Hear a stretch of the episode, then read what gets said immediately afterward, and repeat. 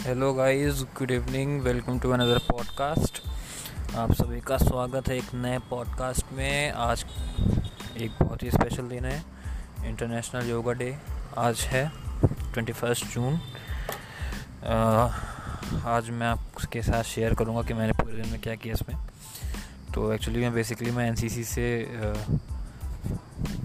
Belong करता हूँ। तो हमारी एक जूम मीटिंग थी मॉर्निंग के साढ़े पाँच बजे की तो हम लोग आज साढ़े चार पे उठे।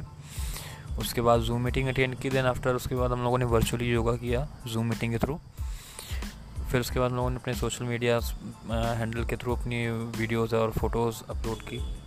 तो आज का दिन इतना सही था कि लाइक कोई भी आलसपन नहीं था कुछ भी नहीं था। साढ़े चार बजे के जगे हुए हैं और मन में इतनी एक्साइटमेंट थी कि ला, लास्ट नाइट को मैं लेट नाइट तक जगा।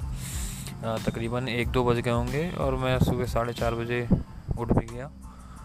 तो आज का जो हम लोगों का इवेंट था, वो बहुत ही ज़्यादा सक्सेसफुल रहा, बहुत सही रहा। हम लोगों ने फेसबुक पे पोस्ट डाली तो अराउंड एलेवन थाउज़ेंड पीपल को रीच किया उसने और टेन थाउज़ेंड के आसपास का इंगेजमेंट रहा उसका।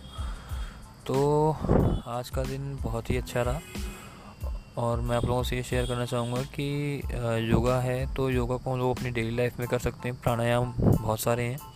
अनुलोम विलोम तो बहुत से लोग जानते हैं, बहुत से लोग करते भी हैं और उसका वीडियो भी शूट करके डालते हैं। लेकिन बहुत सारे प्राणायाम नए भी इंट्रोड्यूस हुए हैं और जो पुराने हैं लेकिन वो बहुत ही कारगर हैं। जैसे कि आप जिम करते हो, अच्छी बात है, लेकिन योगा से क्या होता है कि आपकी जो मसल्स होती हैं वो स्टिफ नहीं होती हैं, वो उनमें प्रॉपर ब्लड का सर्कुलेशन बना रहता है। तो मैं आप लोगों को ये एडवाइस दूँगा कि योगा भी इंपॉर्टेंट है। तो एक बार आप लोगों को ट्राई करना चाहिए।